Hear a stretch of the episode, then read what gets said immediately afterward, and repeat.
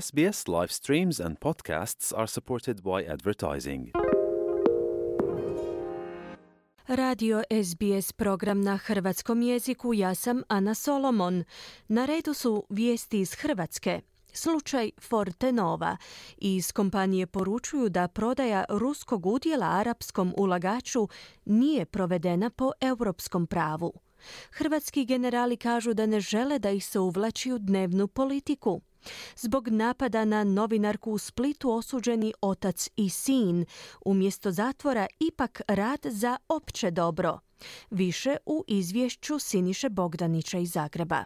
Prodaja ruskog udjela u Fortenovi nekadašnjem Agrokoru nije provedena što se tiče europskog prava. Kazao je to glavni izvršni direktor kompanije Fabris Peruško u programu javne televizije. Kako smo jučer izvijestili i dalje se istražuje prodaja 43,4% udjela u Fortenova grupi koje je od ruskog Sberbanka otkupio Saif Al-Ketbi, privatni ulagač iz Ujedinjenih Arapskih Emirata. Država tvrdi to državni vrh nije dala dozvolu za prodaju niti je što o tome znala. Jesu li se na ovaj način probile sankcije, je li šejk pravi ili fiktivni kupac, te što će se dogoditi s kompanijom, samo su neka pitanja koja se postavljaju zadnje zadnjih dana. U Zagrebu iz Dubaja stigao bivši član uprave Forte Nove, Miodrag Borojević, poslovni čovjek kojeg se uz Krešimira Filipovića spominje kao jednog od ključnih ljudi u spornoj transakciji. Sami pregovori su se vodili na relaciji Dubaj-Moskva. Oni su ugovor zaključili. Ja nisam legal expert da komentiram pravovaljanost tog dila. Struktura transakcije je arapski investitor kupuje firmu DO faktički u Moskvi koja je nosilac akcija u holding kompaniji Topco Holko u Amsterdamu.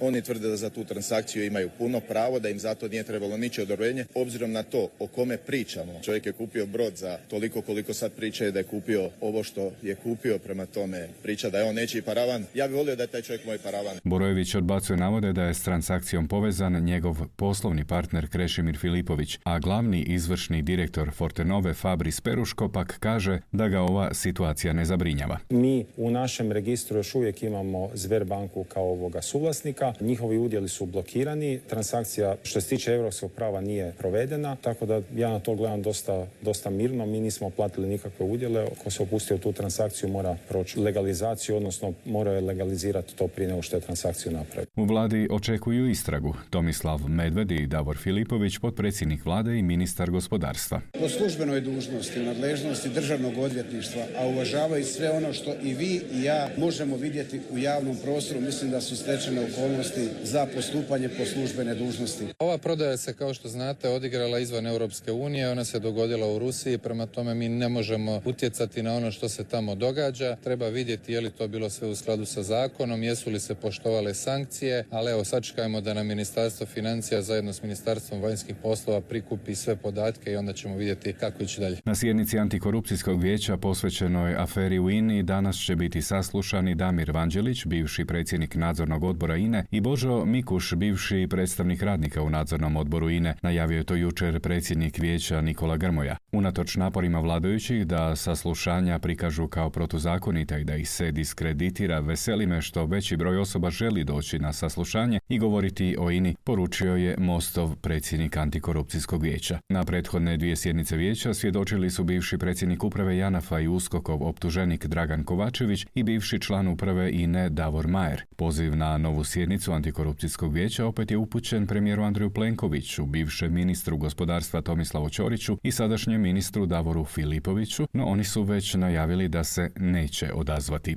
Ministar gospodarstva Filipović u hrvatskom je izaslanstvu koje je doputovalo u egipatski Sharm Sheikh. Naime, u tom ljetovalištu jučer i danas održavaju se globalni klimatski pregovori. Rezultat bi trebale biti konkretne mjere za obuzdavanje globalnog zatopljenja na barem dva stupnja iznad predindustrijskog razdoblja. Europska komisija traži provođenje Pariškog sporazuma i ograničenje zatopljenja na stupanj pol. Hrvatska podupire stav Europske unije da se svim zemljama koje su imale štete, koje su imale različite gubitke, koje su posljedice posljedica klimatskih promjena, da im se pomogne i naravno da se dio sredstava uloži u preventivu kako bi se te katastrofe koje se događale pokušale prevenirati. Na svečanosti obilježavanja 17. godišnjice Hrvatskog generalskog zbora velika zlatna plaketa dodijeljena je potpredsjedniku vlade i ministru hrvatskih branitelja brigadnom generalu Tomi Medvedu te posmrtno stožernom generalu Janku Bobetku i general bojnicima Blagi Zadri i Miroslavu Tuđmanu. Tom prilikom predsjednik Hrvatskog generalskog zbora Marinko Krešić istaknuo je da se hrvatski generali žele odmaknuti od politike te da je njihova stranka Hrvatska. Naša su načela jedinstvo domovinske iseljene Hrvatske, sveopća pomirba hrvatskog naroda kao zalog budućnosti i prosperiteta, HGZ nastojimo odmaknuti od dnevne politike u koju nas uporno i kontinuirano ulače te ga pozicionirati na stratešku razinu. Želimo biti svojevrsni think tank koji će se baviti javnim politikama iz područja sigurnosti i obrane. Jedna vijest iz sudnice. Tonči i Antonio Čukušić osuđeni su nepravomoćno na Splitskom općinskom sudu zbog napada na novinarku Živanu Šušak-Živković. Tonči Čukušić je osuđen na sedam mjeseci zatvora, a njegov sin na osam. Kazna zatvora zamijenit će im se radom za opće dobro. Otac i sin proglašeni su krivima jer su novinarku spriječili u obavljanju posla od javnog interesa ili u javnoj službi u vrijeme zabrane okupljanja kao zaštite u pandemiji koronavirusa. Naime, novinarka je htjela pokazati kako se u crkvi vjernici i svećenik ne pridržavaju protuepidemijskih mjera. Mlađeg muškarca tereti se da je snažno udario novinarku po desnoj ruci i tako joj je izbio mobitel koji je pao na tlo, a zatim ju je prigovarajući što snima misu izgurao iz crkve iako ga je upozorila da ondje samo radi svoj posao. Kad je pokušala ponovno ući u crkvu kako bi došla do svojeg mobitela koji joj je i sredstvo rada, stari muškarac joj je pripriječio ulazak u crkvu, povukavši krilo crkvenih vrata i priklješio joj je desnu ruku između vrata i okvira, pri čemu je ona zadobila laku tjelesnu ozljedu, navodi se u optužnici. Uostalom, sve su snimile i televizijske kamere. Sudac Tomislav Zlodra, osuđeni Tonči Čukušić i novinarka Sušak Živković. Tako da će se jedan dan zatvora zamijeniti s dva sata rada koji rad će oprijeni izvršiti u roku i na način kako to odredi nadležno tijelo za probaciju. Rok za izvršenje rada za opće dobro ne može biti kraće od jednog mjeseca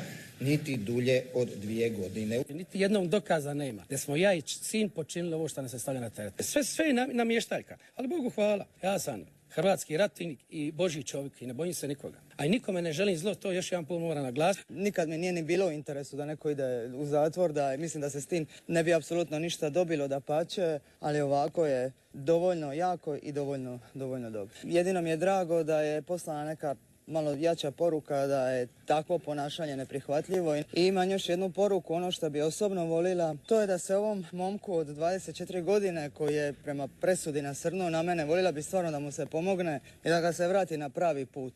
Za kraj kažemo da je jedna dubrovačka mačija priča dobila relativno sretan kraj. Cijelo ljeto hrvatski građani pratili su borbu Dubrovačke gradske vlasti i ostarile mačke Anastazije, koja je cijeli život provela na trijemu Kneževa dvora, reprezentativne građevine u središtu grada. Dubrovačka gradska vlast propustila je od Anastazije napraviti lijepu gradsku priču i svjetsku atrakciju, pa je ostarila mačka koja je voljom lokalnih moćnika postala beskućnica promijenila lokaciju. Ukratko, Dubrovačka ljubimica spavala je godinama na kamenoj klupi na ulazu u Knežev dvor, na radost turista i ljubitelja životinja. Kako je ove godine proslavila 18. rođendan, građani su joj u nekoliko navrata napravili udobnu i toplu kućicu koja se uklapala u kameni ambijent Kneževa dvora. No Dubrovački muzej uz podršku gradonačelnika Mate Frankovića iz HDZ-a naložili su uklanjanje kućice svaki put kad je postavljena, pa je Anastazija unatoč trudu svojih sugrađana morala spavati na hladnom kamenu. Kako je veterinarskim pregledom utvrđeno da Anastazija zbog staračkih degenerativnih bolesti ne može provesti još jednu zimu bez zaštite od kiše i vjetra, udomila ju je veterinarka koja se inače brine o gradskim mačkama, a Dubrovački HDZ upisao je još jednu pobjedu,